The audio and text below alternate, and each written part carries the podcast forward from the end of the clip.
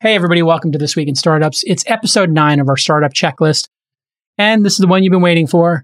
You've got your startup really tight. You've figured out your product. You know your market. You got your team. You got your culture. Everything's just dialed in and you want to raise money.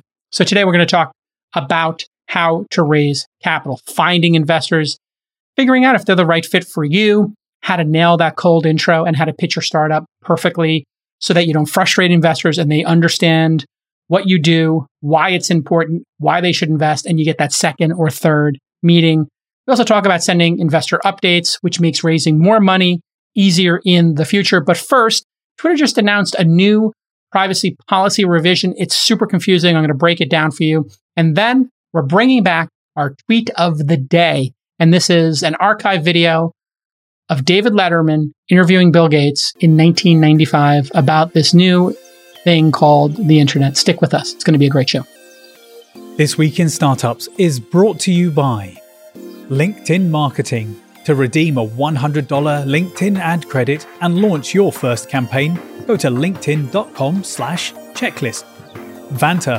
Compliance and security shouldn't be a deal breaker for startups to win new business. Vanta makes it easy for companies to get a SOC 2 report fast.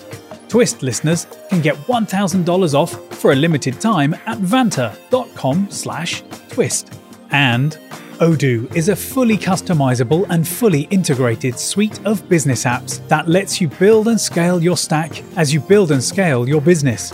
Your first app is free forever, and right now Odoo is offering $1,000 off your first implementation pack at odoo.com slash twist. That's O-D-O-O dot com slash twist. All right, everybody, it's the day after. Jack said he is leaving as CEO and will be leaving the board of our favorite company and favorite social network, Twitter.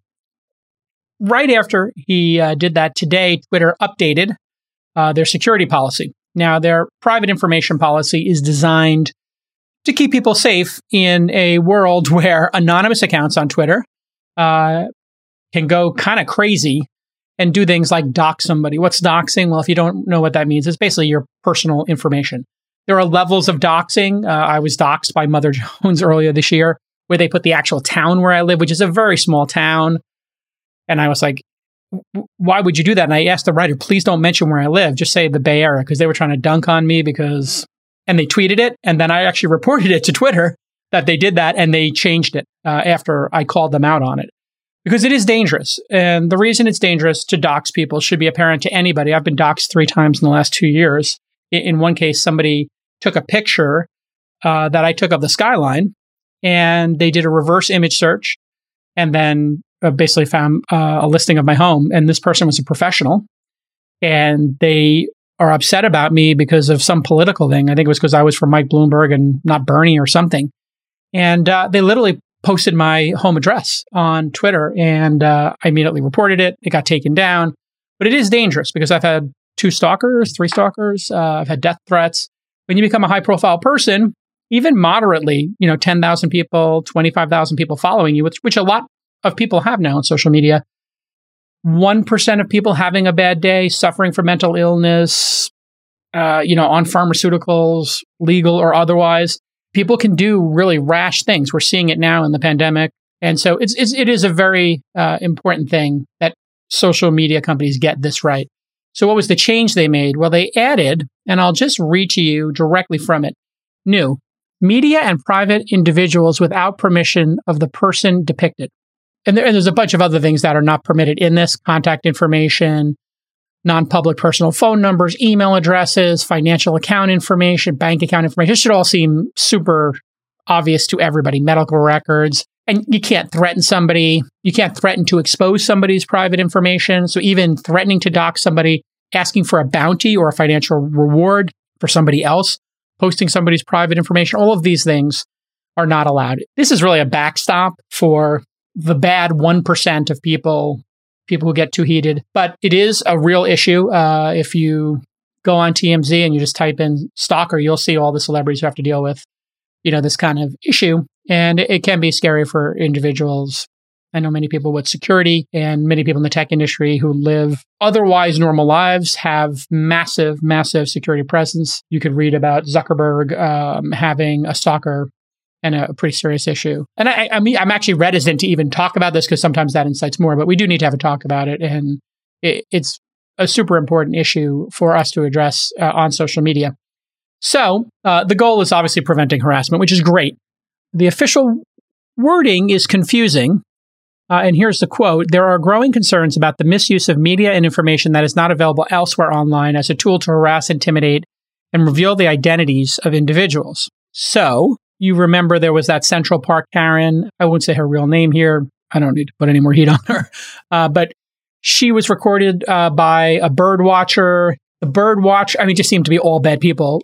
He asked her to get her dog out of the no dog area in Central Park. So two people just getting in each other's business. And, um, you know, this goes viral. And this is the thing that is unique about the world today is that when somebody does something, they're having their worst moment in life, they're having a freak out, they have a bad day, they literally have an, a, a literal nervous breakdown, anxiety attack. It could be captured on video and it could ruin the person's life. And we have to ask ourselves as a society, like, does everybody have that once or twice in their life? Or do some people suffer from acute anxiety or, uh, or just are socially maladapted? And as much as you want to dunk on the person, there also is some compassion that should happen. So I think what we're seeing here is some sort of way to think about that, perhaps, but it's unclear.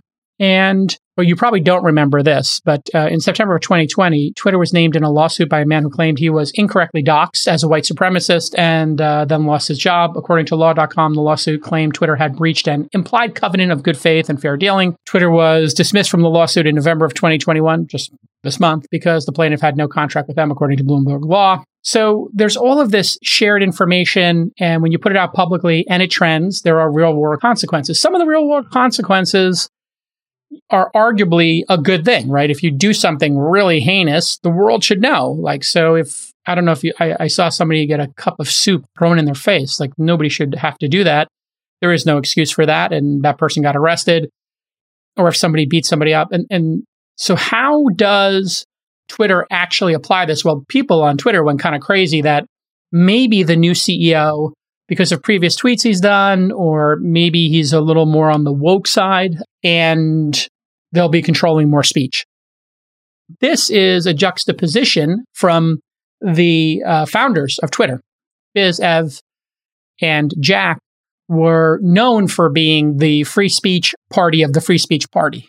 In other words, they grew up like myself in Gen X or uh, baby boomers, kind of trained that freedom of speech was a core tenet of America, and even ugly speech you wanted to protect. If somebody said something completely inappropriate, you just want to always err towards more speech being better and drowning out offensive stuff with more non offensive stuff. And so that was the concern people have. And it, it was a little bit confusing.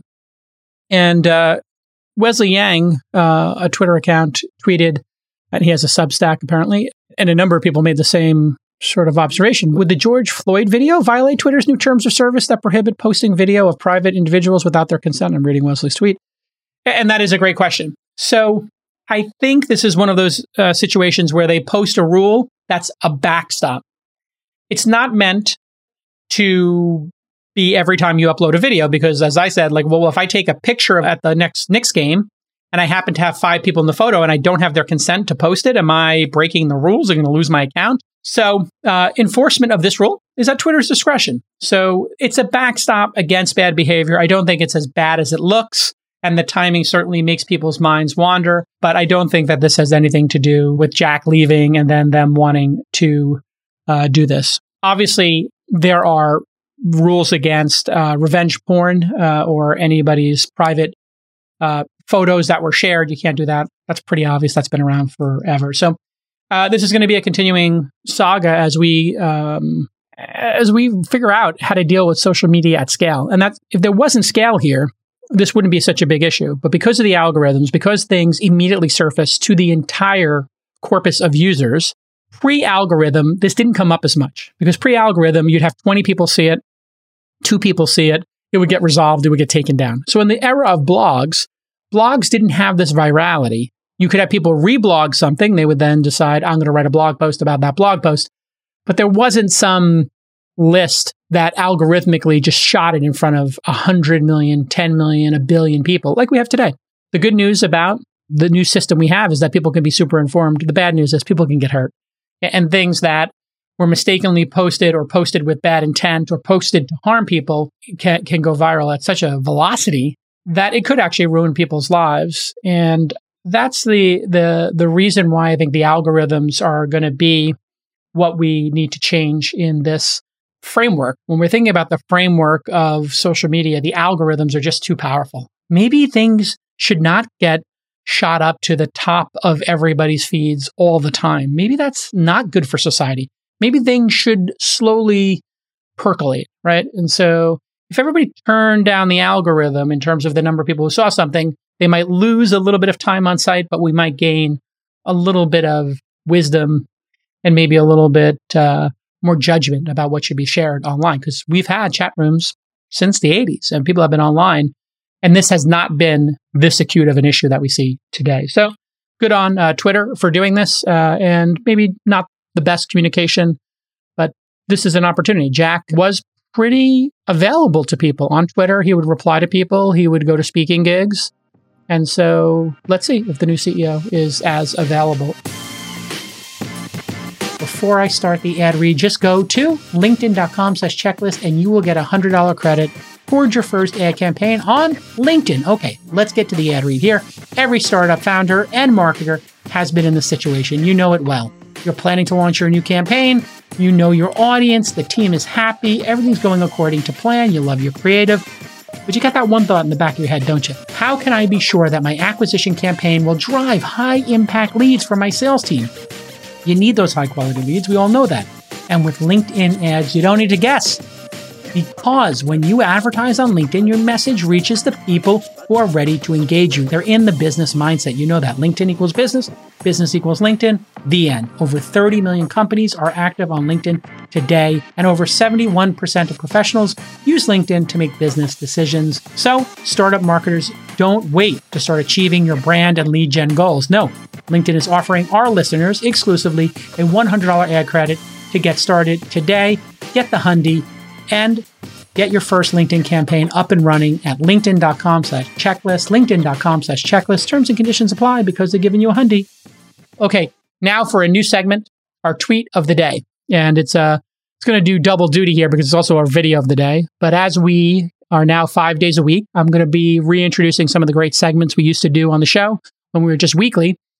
This way you can look forward to something. So, some, one of the things we're going to try to do is have the tweet of the day. If you have a tweet of the day, you can DM it to TWI Startups, open DMs, or you can email producers at thisweekinstartups.com. Today uh, is uh, tech analyst Jeremy Ouyang. He tweeted, We ridicule the newest technology we don't understand. Here's Bill Gates being laughed at for the internet. And a clip of Bill Gates on Letterman in 1995 talking about the internet. It's 70 seconds. I'll see you on the other side.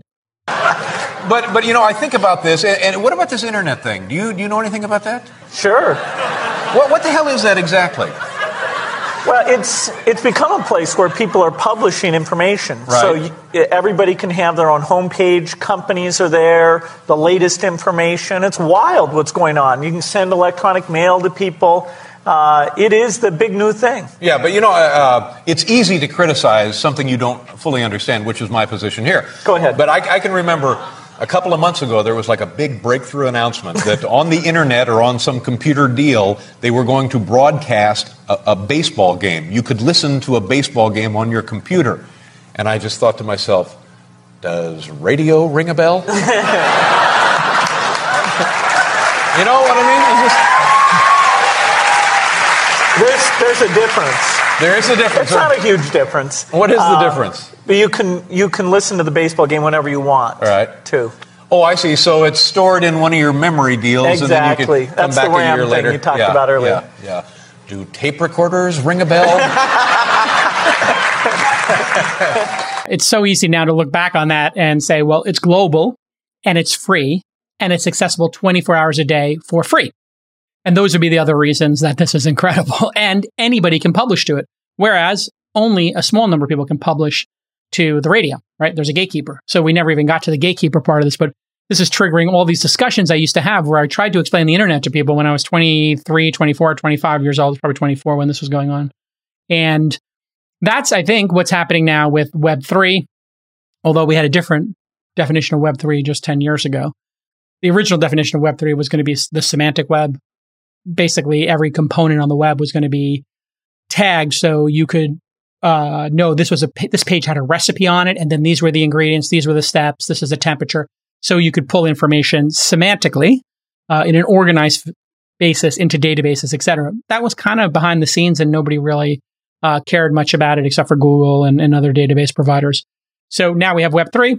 People are trying to figure out what is all this stuff, and you're explaining it to people when they haven't used it or when it's very difficult to use. And I think that's what we're seeing with DAOs, NFTs, obviously Bitcoin, Ethereum, and other uh, cryptocurrencies. We'll see how uh, many of those actually turn into reality. But there was reasons to be skeptical about it. In 1995, it really didn't work very well. I, I did a radio show on the internet starting in 97 on pseudo.com. I have actually the tape somewhere.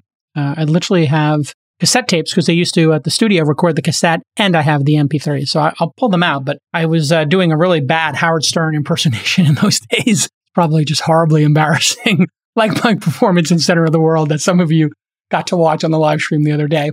Of course, there's nothing better if you want to do great uh, misses. Barron's May 31st, 1999 cover story, Amazon.bomb. So this could be another great headlines in history, uh, another segment we do.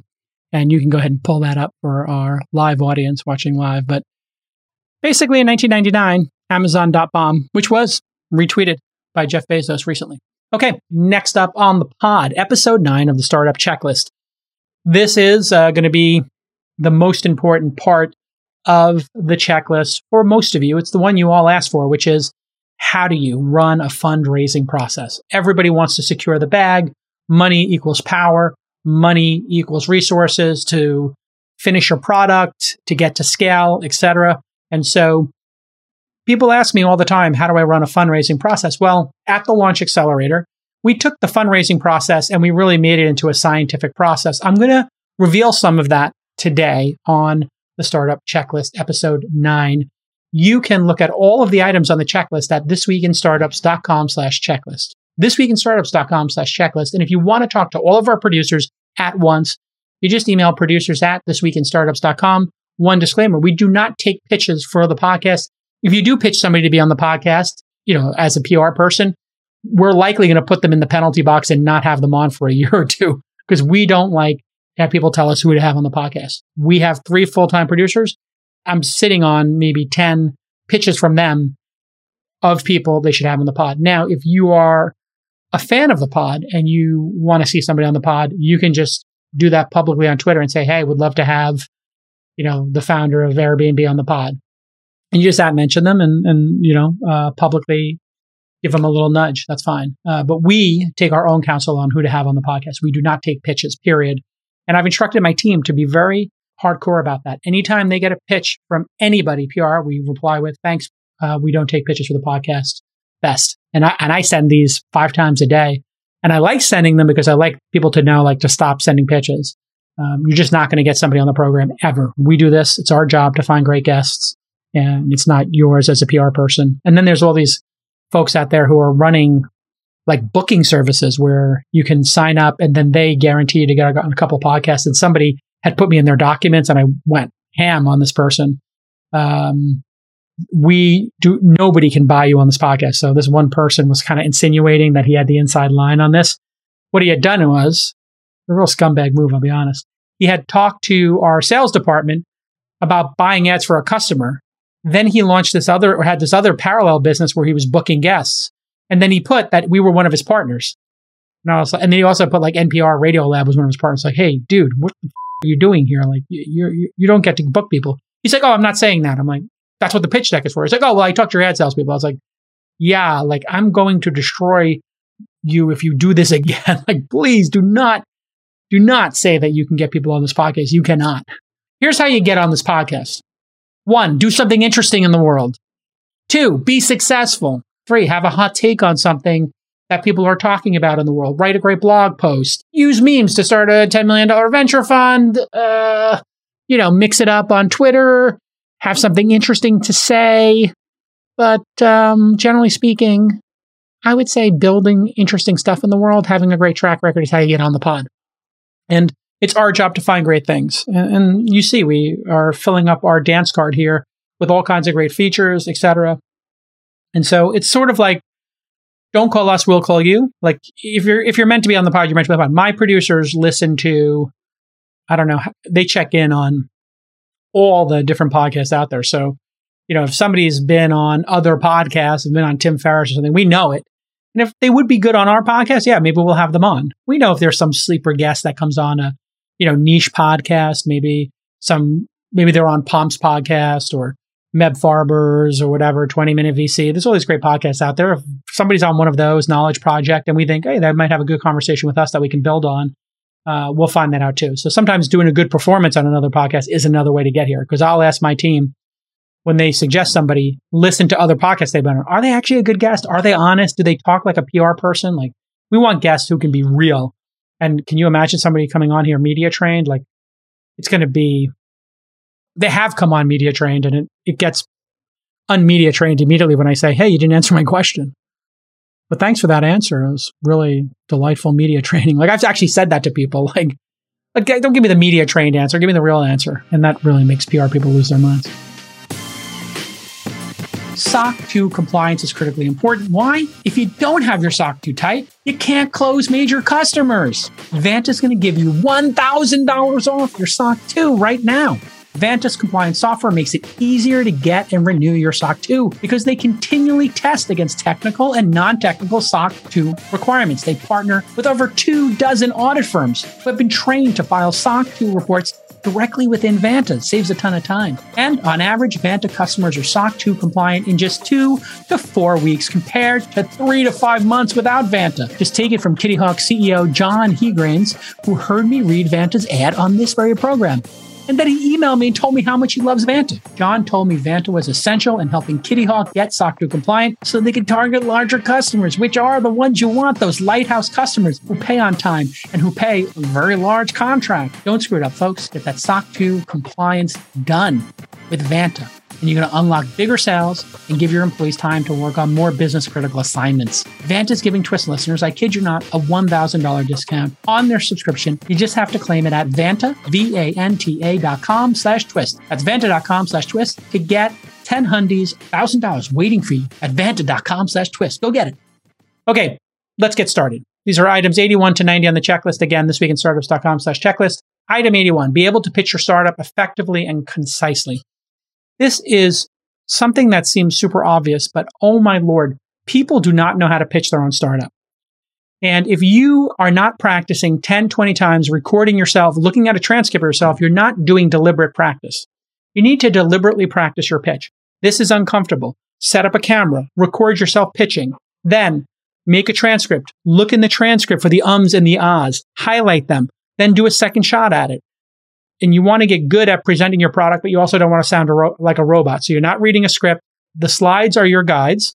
So you don't want to memorize your deck in like a script. What you want to do is when the slide comes up and you're giving your presentation, that fires off in your mind what you're supposed to talk about. And you can actually read the slide. So we say internally at the Launch Accelerator, the slide is your guide. Don't memorize it. When you click next slide, the slide should guide you through what you're supposed to say. Now, remember the five golden rules of pitching. This is something I've come up with from when we had Meet the Alley, which you can look for the New York Times story. In 1996 or 1997, I hosted an event called Meet the Alley, where I had five people present startups to Ted Leonsis, myself, and a bunch of other venture capitalists. Meet the Alley was the name of that one. So that's when I started doing pitch competitions, literally in 1997 uh, at the Loft uh, at 600 Broadway, pseudo.com and I did TechCrunch 40, uh, created that with Mike Arrington, and then went on to do the Launch Festival. So I know how these pitches work after sitting through thousands of them and coaching hundreds of people on them. Here's your five golden rules. And this is so 81.1. Number one, get to the product in 15 seconds. You really want to get to that product in 15 seconds. You want people to see it so that their neurons fire and they are like, oh, whoa, there's an Uber app. Oh, there's calm.com. Number two, examples matter If you can't give crisp examples of people using your product, then you suck as a founder or you're not being diligent. You really want to show your product in action. And the way to do that is with a specific example. Why is a specific example a great way to do this? Because then now they've seen the product, they've seen the specific example. They can, they can now start to imagine other scenarios where your product might be in action. So Airbnb comes up as an example. Okay, meet Susan. Susan is in college. She's looking for what she's going to do at spring break. She has a budget of $1,200. She looks and she finds that she can get a hotel in Paris for the cheapest hotel is $179. So Paris is out of the question. She wants to go for eight days. That would have blown her whole budget, just those eight days. But look, there's a room available that she can rent for $60. Okay, well, maybe she can make it because that's going to be $500 for the room for eight days. And oh, look, she found a ticket for $379 in coach. Hey, she's still in budget. Now she can afford to go to Paris, which is her dream, as opposed to going to Tampa for spring break. Great. Boom.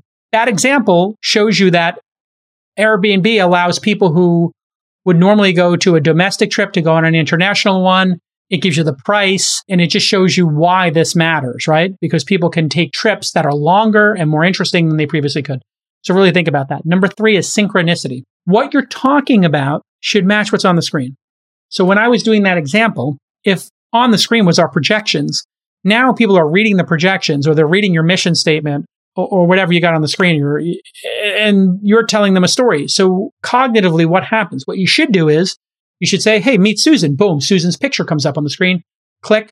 She is deciding with her $1,200 budget where to go. Click. And now you show the two, the first option. Okay. Here's our first option of Paris in a hotel. Does it work? Click. Her friend tells her about Airbnb and she finds this beautiful extra room and it's small, but she doesn't need a lot of space because she wants to be out on the streets of Paris.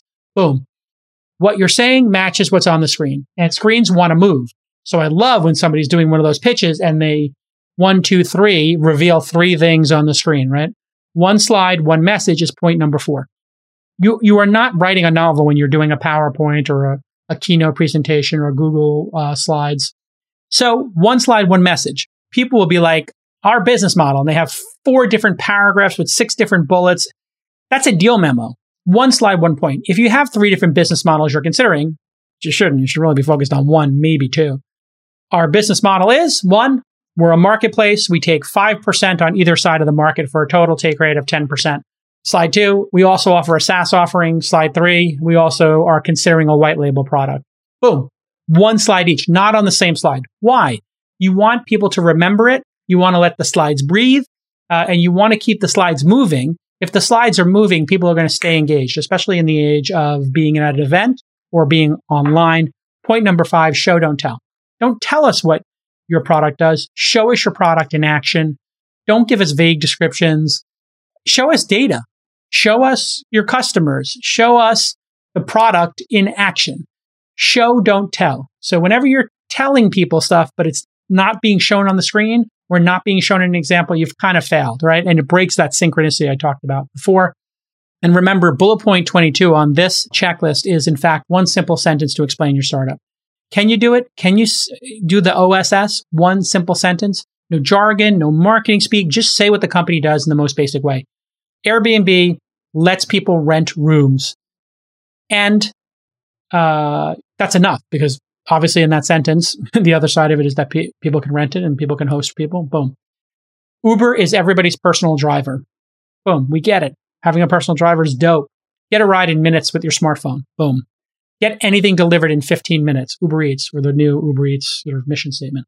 So you're going to want to make this deck with your team.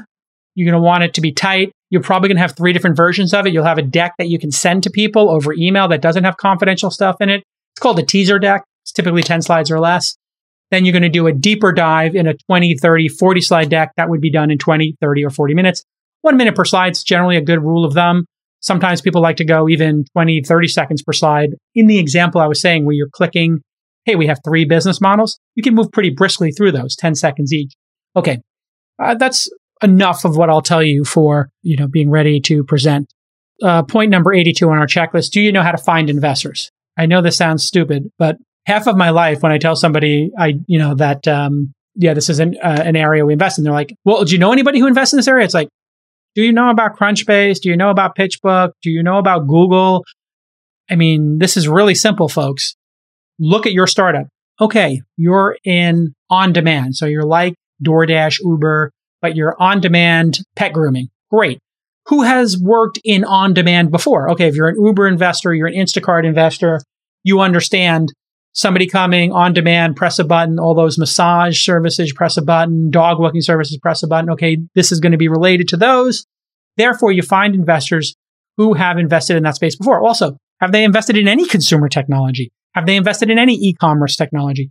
Well, you just work backwards. You look at who's invested in adjacencies or verticals around or that your startup is in, and you will be able to build a target list not only that, you want to drill down and double click again, not just the firm, but who in the firm. So you might have somebody in the firm, when you look at their profile page online, you look at their Twitter and you're targeting them, they're only talking about SaaS startups and they only have SaaS startups and you're this grooming on demand. Well, you want the partner who does consumer or maybe who does commerce because you're kind of in that sector. So you really want to understand not just which firm, but who at which firm. And then adding to this complexity is some people do seed, some people do growth, some people do Series A, some people do the life of it. And there might be different partners at a firm who do the growth round when it's 25 million or more. And there might be somebody who's a scout who writes the 100K check and everything in between. So understand the stage at which those investors, and you want to make a qualified list of targets. So anyway, you want to get to about 150 of those investors. One of the other things you want to know about your investors is, are they actually able to invest? Sometimes people will be between funds. Sometimes people will have deployed the fund and they're only doing follow on investments. So you can just ask them very easily Are you actively investing?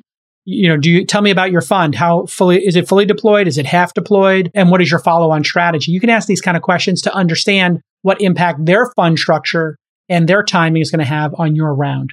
And you're totally within your right to ask that. If people ask me that, I'm like, yeah, our fund three is halfway deployed and yeah, we'll be raising our next fund at this date. I'm just making this up, by the way. This isn't true. But, you know, because uh, I don't want to generally solicit here, but they will tell you what's really going on. If you listen to This Week in Startups often, you've heard me talk about Odoo's suite of business apps a lot.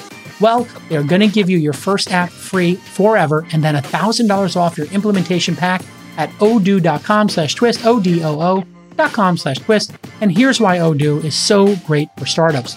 Well, their suite of business apps can help you run your entire company from just one platform. They're going to streamline all your workflows by bringing all your information together. This eliminates all the annoying repetitive tasks like entering data across multiple platforms. Plus, if you only need two or three apps right now, that's okay. Use those two or three apps to optimize your workflow, and that's all you'll pay for. Odoo is not going to charge you for apps you don't use. Of course, they wouldn't do that. So, Odoo offers 30 main apps and over 16,000 apps from their open source community you know, the apps they have with bookkeeping, sales, CRM, website builders, and more. Again, your first app is free forever, and Odoo is offering a $1,000 credit on your first implementation pack. Go to odoo.com slash twist for $1,000 off. That's O-D-O-O.com slash twist. Okay, checklist item number 83. Do you know how to build a fundraising pipeline? If you're in sales, you understand what this means. But basically, you want to start with 150 targets, really curate that list. You're hoping to get first meetings with one out of four, one out of three, depending on how awesome your startup is, how alluring it is, how hot your category is. You might get 10%, you might get 20%, you might get none, you might get a third. I think that would be the upper bound. Uh, and it really depends on how targeted that list is. If you're putting biotech investors on the list and you're, let's say, a SaaS business, well, they're obviously not going to even respond. But if they're in the SaaS business and they're, you know, Craft Ventures, great. And then you have to know, well, Jeff at Craft is the person who does marketplaces and Brian and Sacks, they do the SaaS. So you have to understand which partner. You email the wrong partner, they may forward it to their partner. That partner never gets back to you. Boom. Now you've burned one of your leads. So be considered when making that list. It's not a race to throw people on it. You want to really curate it and go slow. This is like really being thoughtful about picking that list. I get people who just send generic emails and they're basically spamming 1500 investors. That's the wrong way. You're doing it wrong if you're doing that. You want to really target these in and you really want to be able to understand your target. First meetings, maybe you get a third, maybe you get, I don't know, 30, 40 of them, maybe even 50. Who knows? And if you can convert a third of those or half of those even to a second meeting, now you know something's good. If they want that second meeting, you know, you uh, are in really good shape. But I would expect a severe drop off. So let's say you got to 40, now you're down to 20 or 15, maybe 10 go into diligence, maybe five go into diligence, maybe three go into diligence, and maybe you get one to three term sheets. 150 targets, really carefully selected to get but one, two, three, four term sheets. In other words, one out of 50, one out of 75 of your resident targets wind up giving you a term sheet. That's the funnel. It's a numbers game. Just like sales, just like dating, everything is a numbers game in this regard when you're trying to find a match with something that is, you know, super uh, important. It varies greatly. You will get judged based on that email you send, right? And we'll talk about that template right now. Item number 84. Do you know Jason's perfect cold template email? You know that? The perfect cold email? Short and to the point. Examples matter. Steve, where we saw your interview on This Week in Startups, where you talked about your investment in Robinhood. We're doing something similar in Latin America for uh, millennials, and we're also doing cryptocurrency. We currently have 1,400 customers. We charge $25 a month for unlimited trades and to be able to talk to a money manager. And here's a quick product demo at this link. And here's a Loom. If you don't know what a Loom is, it's basically a video where you, Loom is a company that helps you make these, but you can use any piece of software to do it. Basically, you're presenting and there's a little picture in a picture of you talking. And so you can really make it custom. You can send somebody a Loom. Hey, Steve, it's Jason. Want to walk you through my deck just to save you time. So you basically take that first meeting, you put it in the deck. Pretty cool if you're good at presenting. Um, charts work, but you want it to be short. If you write a novel, that's not what you're doing here. Just think of it like a trailer. The trailer is not the entire movie. The trailer is to get you to buy a ticket to the movie. That's what this email is. You're trying to get people to buy a ticket and come see the whole movie, which is your long uh, presentation, which by long, I mean in today's terms, a 20, 30 minute Zoom, 15 minute presentation, in all likelihood, 15 minutes of Q&A. Okay. Now, checklist item number 85. Do you know Loom Zoom Room? Okay. This is pretty standard now. People are sending Looms or short emails with a d- short deck pretty much the same thing. The loom is kind of like a higher level if you're good at if you're good at presenting and you really want to impress people that you took time. There's a reciprocation here. Oh my God, the person took the time to make me a custom video where they walk me through the deck and they address me by knowing who I am and they've heard me on podcasts and they've read one of my Medium posts. Man, that's just like huge VC bait. You're a fan of theirs. You know, when I get emails, oh, I'm a big fan. I loved All In episode 55. Your Chris Sacca interview was great this tweet really spoke to me. Uh, I am now building this startup that does X, Y, and Z. It's perfect for your syndicate because we're at $25,000 a month in recurring revenue. And I heard you say that on a podcast. Boom. Now, think about this. Every time you do one of these looms, it's another rep. It's you getting another swing at bat. So if you did 10 of these a day for 10 or 15 minutes, I think it's a pretty good use of time. You're going to get pretty darn good at it. And you're going to get feedback. So you send 10, nobody, one person replies. What do they say in the reply? Oh, really like the Loom, but you didn't talk anything about your customers. Okay, now you know when you do the next 10, start with your three best customers. You want to lead with what's strongest in these things as well. So if your product's really strong, lead with that. If your traction's really strong, lead with that. If your team is really strong, lead with that. Oh, yeah, we're three engineers out of uh, Facebook, Amazon, and Google. We actually worked together recently at uh, Coinbase, and now we're starting our own DAO platform.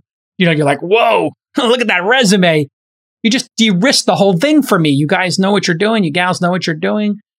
Fantastic. So think that through. Uh, and then once you've done the loom, you're trying to get a Zoom. This is so low risk for people. Hey, can we do a quick Zoom? I'm available seven days a week from 4 a.m. and uh, 24 hours a day. You tell me when you're available. And here is a link on my calendar to 30 minutes, 45 minutes, or an hour, whatever works best for you. And now you're showing like, oh, wow, you'll do this in 20 minutes, 30 minutes, or 40 minutes. Wow, you really respect my time. So that's a power move. When somebody's like, I just need 10 minutes, I'll run you through the deck and answer any questions you have. It's like, oh, great. You don't need to have lunch with me. You don't need two hours. Like we can get through this pretty quickly and see if there's a match. So the Loom gets them on the hook. The Zoom builds that rapport and answers any question. And then maybe you'll get in the room with them if they're, if you're local or maybe they'll come fly and see you now that COVID's ending. So I think that's going to be the new process. Loom, Zoom Room. Got it. Item 86 on our list. You want to nail that first meeting. You really want to be super, super tight and you want to be prepared. So most people will say start with venture firms that you don't care about as much or investors who are not your top ones. So you can spend two weeks pitching people who aren't your ideal customers. You get those reps in, you get the feedback, and then you move on to your top targets. Little tip there. Start with the people you're not really concerned with winning them as a business. And then, you know, the people you really want to win as investors and partners, you can put in week two or three. Best practice have two decks with you. Hey, Jason, want to be respectful of time? I have a five to 10 minute deck. It's 10 slides. And then I have a, uh, and as an appendices, if you want to drill down into anything. And then I have a 15, 20 minute deck. That's 30 slides. And, uh, you know, 10 of those slides really go into our uh, go to market strategy, and uh, five of them go into the total addressable market as we see it. I'm not sure which one you want to do today. And then now you've come across again as being super considered. Not sure how much you know about shipping. Uh, we're Flexport. We want to talk to you about our product and our service. We can do the 20 minute, 25 minute one, which has a primer on the shipping industry, or we can do the quick 15, the quick five to 12 minute one if you're, if, and we'll just tell you about our business and our performance. This just puts you on a higher level. You're really thinking about the other side of the table as opposed to yourself in the meeting. I do this as an investor. When they ask me, I say, what's best for you? Would you like to do uh, 10 minutes of presentation, 10 minutes of questions? I've already reviewed the deck. You just want to talk for 10 minutes, 20 minutes? What works best for you? Well, I really want to show you the product. Okay, great. Show me the product. Uh, and that's a nice back and forth. And I like that back and forth because I like to see how gracious the founder is and their EQ right? Not I, IQ, but EQ. Like how emotionally intelligent are, are they? Not just in t- how intelligent they are. And you can always tell them, I can send you the appendices, I can send you the deck. Afterwards, you can go deeper dive in it. You got to be high energy. You got to be super positive. You got to really get people excited about what you're doing. You want to be prepared to answer questions concisely. What's your revenue? Last month, we had $27,000 in recurring revenue. For 2021, our yearly revenue will be $470,000 on target. Short answers, concise. Why? Listen to their question, give them the answer. Now they can ask you another question. It's like ping pong. Boom. You just, you're hitting the ball back and forth. They ask a question, you answer the question in as much time as they took to ask the question. That's ideal. Back and forth in a volley. They asked a question. It took them two or three sentences. You answered it in under two or three sentences, maybe in one. Now, wow, crisp back and forth is going. They're going to ha- be able to ask you more questions. Don't waste their time. Don't filibuster. Don't make excuses. Just concise answers. Own your traction. And um, we actually record people answering questions. We categorize questions in our accelerator, and we try to figure out like how long are you taking to answer this question, and was that ideal? You took 70 seconds to answer this question, and the question was, "Tell me about your team." Okay, that might be appropriate. The question was, "How many employees do you have?" How many team members you currently have. You took 70 seconds. Like maybe that should take seven seconds. We currently have five full time employees and three contractors. Boom. Great. Tell me about your contractors. What are you outsourcing right now? Tell me about your next two hires. Now the investor can ask you more questions and get into that nice rhythm, like in a tennis volley or a ping pong volley that we've all been able to experience in our lives. Before the meeting ends, you want to make sure you have clear action items and next steps. You know, and just asking outright, do you think you want to invest in this round? Would you like to go to diligence? What's the next step for you? Would you like us to present at your partnership? Would you like a couple days to think about it? You really want to take ownership of this moment in time when the meeting's wrapping up. Is there any other questions I can answer for you? Would you like to move into diligence? Uh, do you want to do another meeting? Would you like to talk to some customers? Would you like to meet the team? You know, we really would love to have you in this round. So just be forward like that. We, you're our dream investor, Jason. We'd like you to lead the round. Would you be interested in that? Have you thought about, would you like to put a term sheet in? Be there. Be, be concise like that. That is a sign of like confidence. That means you're going to do that when you're hiring somebody or closing a customer. That's great for us to see as a VC. You want to be forward. Uh, you want to be just, let's consummate here. Let's do it. Let, us be in business together. If in fact you want to be in business together. And you should uh, know that going into the meeting that this is your target. You do want to be in business with them. Okay. Checklist item number 87. Can you nail the post meeting follow up? Again, you have to follow up. Do not sit there and be passive. Be positive. Think about things that maybe weren't clear in the meeting or that you stumbled on that you might be able to provide more clarity on. Oh, you had asked me about our hiring roadmap. Talk to the team. We actually spent some time thinking about that and we made this Notion page. Here's the Notion page. If you click on it, you can see our year one, year two, and year three hiring plans. Wow. or you had some great piece of feedback. You asked us about competitors And if we were aware of this one, we weren't. We actually looked at it. Here's the key differentiator. They're not doing SMB. They're only doing large enterprises. We're starting in SMB. We might go into their market, but we don't think they're going to go downstream for us. Thanks for tipping us off. Never lie, never bend the truth. And you want to create a sense of urgency here. So, hey, we have two term sheets. We're wondering if you'd like to submit a term sheet. We're going to try to make a decision this Friday. We're asking everybody to have their term sheets in on Friday. Uh, and uh, maybe including exciting updates. Hey, we met three weeks ago. Um, would love to hear back from you. Wanted to let you know we closed two more enterprise customers, one for 2000 a month and one is paying us actually 40,000 upfront for the year. Now 15,000 of that is consulting services, but it is our largest reoccurring revenue at 25k a year. Uh, so really excited about that deal with Sony. That kind of stuff, man, it shows you're you're making progress even during the fundraising process. Item number 88. Do you know how to diligence your potential investors? Yes, you, the founder, should be diligencing your investors. Very simple. Your diligence just means researching. And you want to do backdoor uh, dark references. What does that mean? You're going around the back door. You're not telling them you're doing a reference. You look, you see who they've invested in, and you just email the founders. Hey, I'm thinking about having Jason on my cap table. What do you think of Jason? Boom. You email 100 folks, you're going to get 99 great answers. There might be one or two people I didn't see eye to eye with. That's okay. If somebody didn't see eye to eye to them and they're just like, hey, yeah, Jason and I didn't vibe. Okay, that's fine too. You're going to have that, but you at least want to know that. And then you can come to me and say, hey, you know, I talked to somebody. They said like, yeah, you left the board. It was good. Yeah, you know, we we we didn't uh, see eye to eye on the future of the company, so we left the board. We gave them back the board. See, we sold our shares back. Uh, it's like, okay, great, didn't work out. We, does anybody expect this always to work out in our industry? Of course not. So this is a great way for you to really understand what is going on. Some investors, they just write checks, they're hands off. You might be looking for an investor like that. Other ones are super, super deeply involved. Other ones, um, you know, uh, can be just a huge negative experience. You might remember we had Ryan uh, Caldbeck on the program, and he had detailed his nightmare VC experience with Craig Shapiro from Collaboration Fund. We invited Craig to go on this podcast. He declined, or I should say, didn't even respond. Uh, and I heard from the back channel Ryan was upset that I asked him about this uh, experience, even though I told him I was going to ask him about when he was going to be on the podcast. Anyway, it's worth watching episode 1141 of this podcast when Ryan Caldbeck was on talking about this nightmare experience uh, with a VC because he went into detail in this blog post, didn't mention the person's name. Everybody in the industry knew. Everybody tweeted, "Hey, it's this person," and you know, people. It's not too hard to figure out who was on the board. Long story short, uh, it's a good episode to watch because you can see what happens when it goes bad. It can be pretty ugly, and it doesn't mean that that you know Craig Shapiro from the Collaboration Fund hasn't learned from this, or there's two sides to every. There's really three sides to every story. There's Ryan's, there's Craig's, and then there's reality. And so Rashomon, right? There's many different sides and versions of the truth, and you can take that all into account right? Sometimes people don't vibe. That's okay. Okay. Item number 89. You want to send a great investor update. Really write concise monthly updates. You can put people on your monthly update for non-investors, investors who have yet to invest. And you put them on a BCC or you do like a mail merge. You're like, hey, Jason, uh, it was great meeting with you. Wanted to give you an update on the business. Things are going great. We grew 17% this month.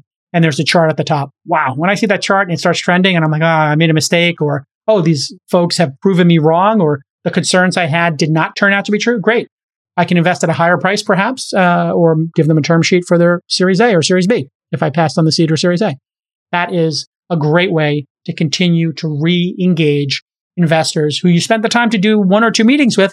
You might as well see if maybe next year or the year after, or maybe your next startup in four or five years they want to invest in.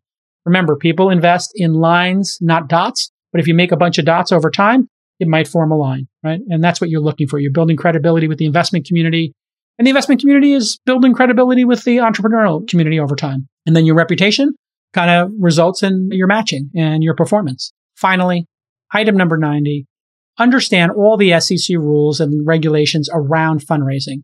When you're raising 506B, that's the most common way. You don't talk about it publicly because then it be, puts you into this solicitation uh, rules. With 506C, you can raise in public, but you have to confirm those investors are accredited by reviewing accreditation documents like W 2s or letters from the lawyer's accountants.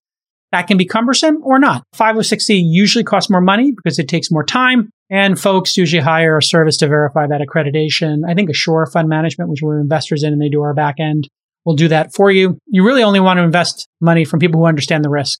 Uh, that means accredited investors and people who are willing to lose the money. If you take 50K from your friends, your family, Is it going to ruin the relationship or do they have $50 million and 50K? They're totally fine with supporting you and that's no big deal for you. That's like one night of poker for them. Okay, fine. But if that's like their a third of their retirement account, you don't want to take that money, right? You, you don't want to be responsible for that. Maybe you take five, you know, which would be three or four percent of the retirement account, and they really want to support you. Okay, fine. But think it through. You got to be really careful with accredited investors here in the United States, and you need to have a great law firm advising you, and you need to do your research about this. But basically, you take money from accredited investors and you avoid this problem, or you use a platform like Republic Seed Invest. Those are the two trusted ones, at least ones I trust. I don't trust the other ones to be totally honest. You know, if you're going to do that route, then you can talk publicly about it, but there's a whole different set of rules for that. So make sure if you are going to be public, you understand the rules. It does add complication. I'm not saying don't do it, but it does add a lot of complication. If you can do it privately, you do it privately. Easy breezy. That's what your lawyers are going to tell you to do. Why wouldn't you do it privately if you can close it privately? And that's kind of what's screwed up about the accreditation laws, at least today when we're taping this in 2021. Maybe in 2022, 2023, you'll be able to do this publicly and accreditation will come in the form of a license, not just how much money you have in your bank account. Okay, that wraps up episode nine. On episode 10, we're going to do the catch up episode and we're going to cover all the things we missed in the checklist. If you have things you think we missed, email producers at thisweekinstartups.com and tell us what you think should be on the checklist. Hopefully, some super fans and stands uh, and people who just are fans of the podcast will tell us what we missed. Okay, we'll see you all next time on This Week in Startups. Bye bye.